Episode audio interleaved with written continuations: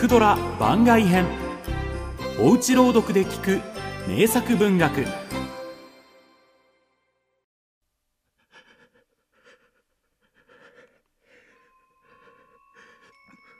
私はかなりのストレスを感じながらこれを書いている。今夜にはもう生きていないだろう。金も頼みの綱の薬も尽きた。これ以上苦しみには耐えられない。この屋根裏の窓から下の薄汚い通りに身を投げることにしよう。日記を読んでもらえば完全に理解するのは無理にしても、一体全体なぜ私が暴虐や死を望んでいるのか、見当はつくと思う。ダゴン、ハワード・フィリップ・ラブクラフト。船荷監督として乗船していた定期船がドイツの襲撃艇に捕らえられたのは大戦が始まったばかりの頃だ。奴らの軍機がおおらかだったおかげで、拿捕されてからいつかご、小さなボートに長期間持つだけの水と食料を積み、一人逃げ押すことができた。だが晴れた日が続き、焼けつくような太陽の下、何日もあてとなく漂流した。船も陸地も見えてこず、果てしない海の広大なうねりの中、孤立している状態に絶望を感じ始めた。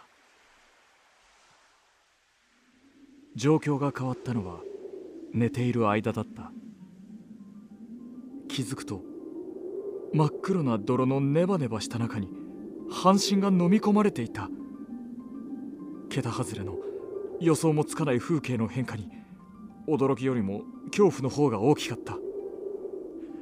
辺りにはひどい悪臭が漂っており、腐った魚や見たところ何とも言いようのないものの死骸が果てしなく広がる不潔な泥の平原から突き出ている。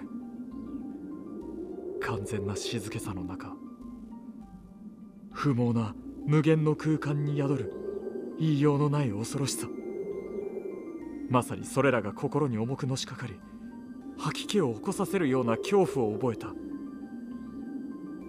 ここは火山がかつてない規模で隆起したことで、海底の一部が水面に持ち上がり、底知れぬ深海に何百万年も隠れていた領域が現れたに違いない。足元に現れた新しい土地はだだっ広く、いくら耳を澄ませてもかすかな波音さえ聞こえない。その夜はほとんど眠れなかった。翌日、消え失せた海と救援の可能性を求めて陸路を行く準備をした。みっかめの朝、地面は簡単に歩けるほどに乾いていた。一日中西へ向かってゆっくり進んでいった。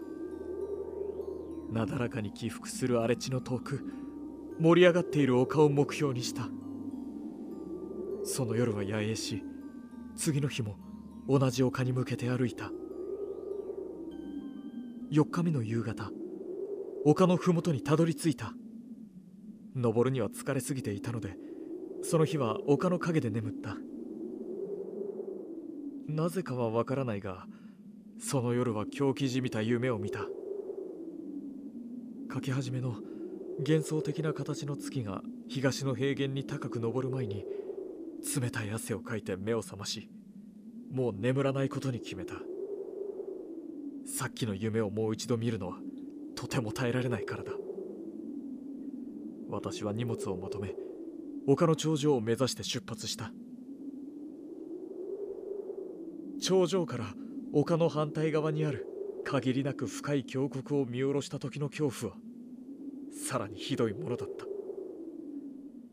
月はまだ低く、暗い峡谷の奥まで照らしてはいない。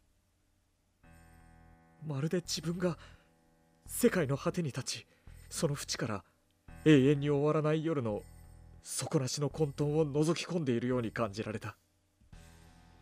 奇妙なことに恐怖を感じながら、失楽園と形のない闇の国から登ってくる恐ろしい魔王の姿とが心に浮かんだ。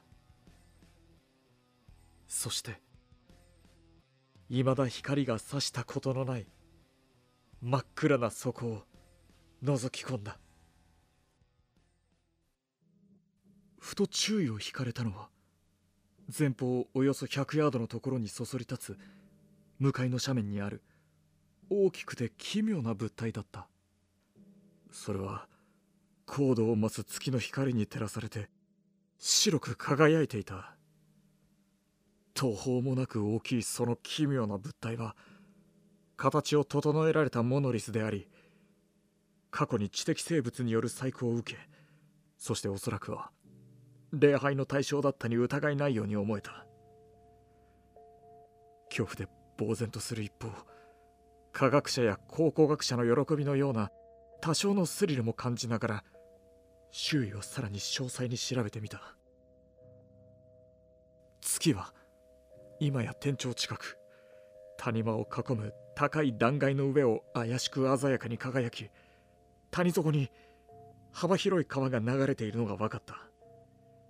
谷の向こうでは巨大なモノリスの土台も波に現れている。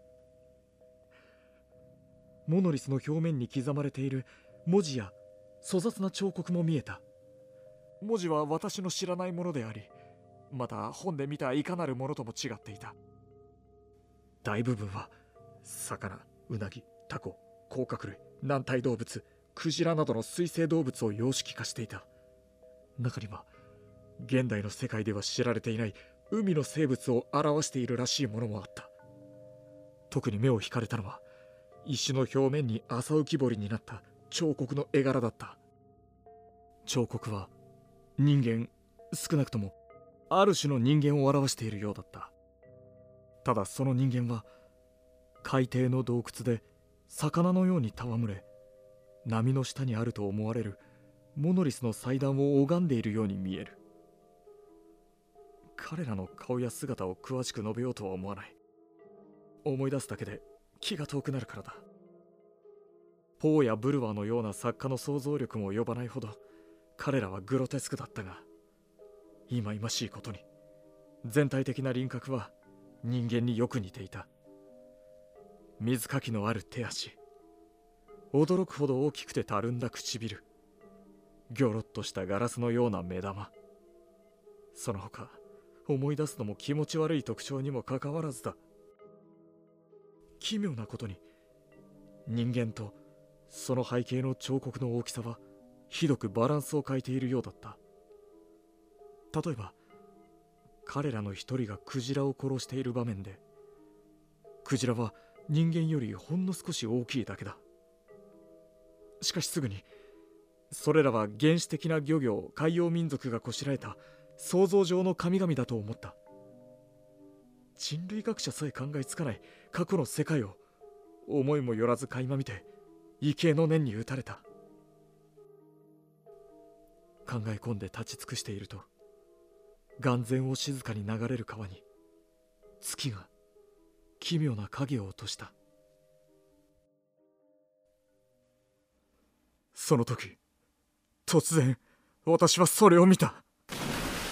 水面をわずかに波立たせて浮上してきたそいつは、暗い水面を出て視界に滑り込んできた。ポリュフェマスのように忌まわしいその巨人は、悪夢に出てくる恐ろしい怪物のようにモノリスに向かって突進した。鱗の生えた巨大な腕をモノリスに巻きつけると、巨人は醜い頭を垂れてゆっくりした一定の声を発した。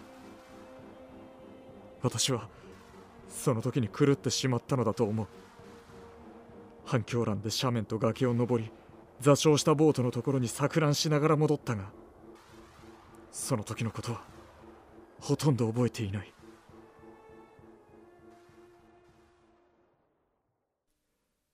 気がつくとサンフランシスコの病院にいた。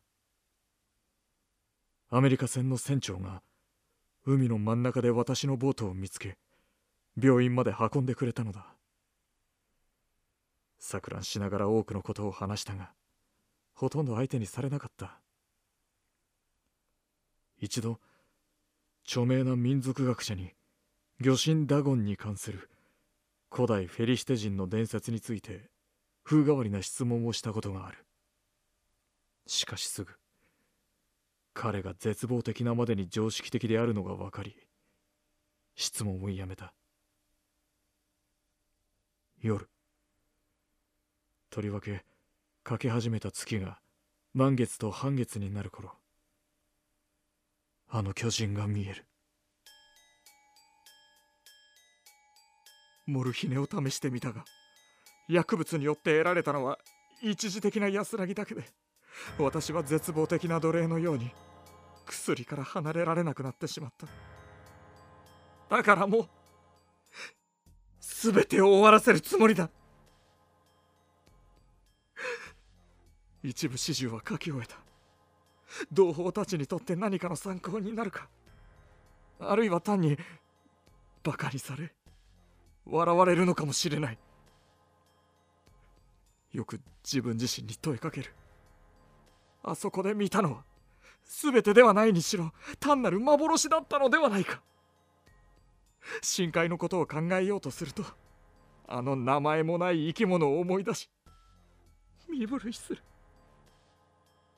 まさにこの瞬間にもぬるぬるした海底をジタバタ這い回っているかもしれない。奴らが波から上がり悪臭のするかぎ爪でもって戦争で疲弊した弱々しい人類の生き残りを引きずり下ろす日が見える。陸地が沈み全世界が地獄へと化す中、暗黒の海底が隆起する日が見える。終わりは近い。ドアのところで音が聞こえる。何かぬめぬめした巨体がドアにぶつかっているような音だ。見つかりはすまい。神よ、あの手が窓に窓に